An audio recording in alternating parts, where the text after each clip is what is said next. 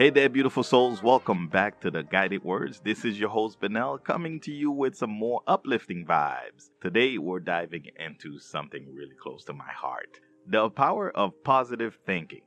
Now, I know some of you might be thinking, positive thinking. That's just wishful thinking, right? But hold on. There's more to it. And that's what we're exploring today. Let's start by figuring out what positive thinking really means. It's not about ignoring life's less pleasant situations. It's about approaching those situations in a more positive and productive way. Think about it like this. It's seeing the glass half full rather than half empty. Now let's bring in some wisdom from the good book. Philippians chapter 4 verse 8 says, "Finally, brothers and sisters, whatever is true, whatever is noble, whatever is right, whatever is pure, whatever is lovely, whatever is admirable, if anything is excellent or praiseworthy, think about such things."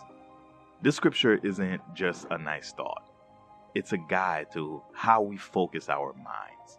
What we dwell on grows. If we focus on the good, the true, the pure, it changes how we see the world and react to it. So let's get a bit scientific here. Did you know positive thinking actually has a lot of science backing it up? It's not just feel-good stuff. It's real, tangible benefits for your mind and body. Studies have shown that a positive outlook can help with stress management, mental health, and even physical well-being. It's like this. When you think positively, your brain releases these feel-good hormones, like endorphins and serotonin, and they literally make you feel better. It's amazing how our bodies and minds are wired to respond to our thoughts. All right, let's talk more about the elephant in the room: negativity. It's easy to say, think positive. But we all know life throws curveballs, stress, bad news, tough environments. It's not always a walk in the park. But here's some wisdom from Isaiah chapter 41 verse 10. "So do not fear, for I am with you.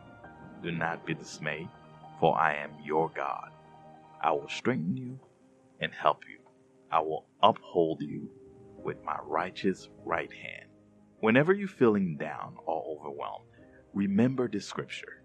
It's a reminder that you're not alone, and there's a greater strength supporting you. And practical tips: start small. Maybe it's just finding one thing to be thankful for each day, or turning a negative thought into a positive one. So how do we make this positive thinking a daily habit? It's all about the little things. Start your day with a positive affirmation or scripture reading. Surround yourself with positive people, those who lift you up, not bring you down. And don't forget to be that positive person for others also. It's contagious, you know?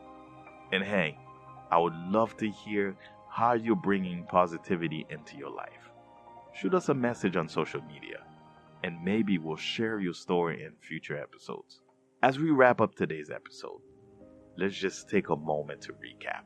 Positive thinking, it's powerful, it's backed by scripture, and it's definitely backed by science. It's not about ignoring the bad. It's about facing it with the mindset that seeks the good, the noble, the pure. And when negativity hits, remember Isaiah chapter 41 verse 10. You're not alone, and you have strength beyond your own. Keep those positive vibes flowing and watch how they transform your life and those around you.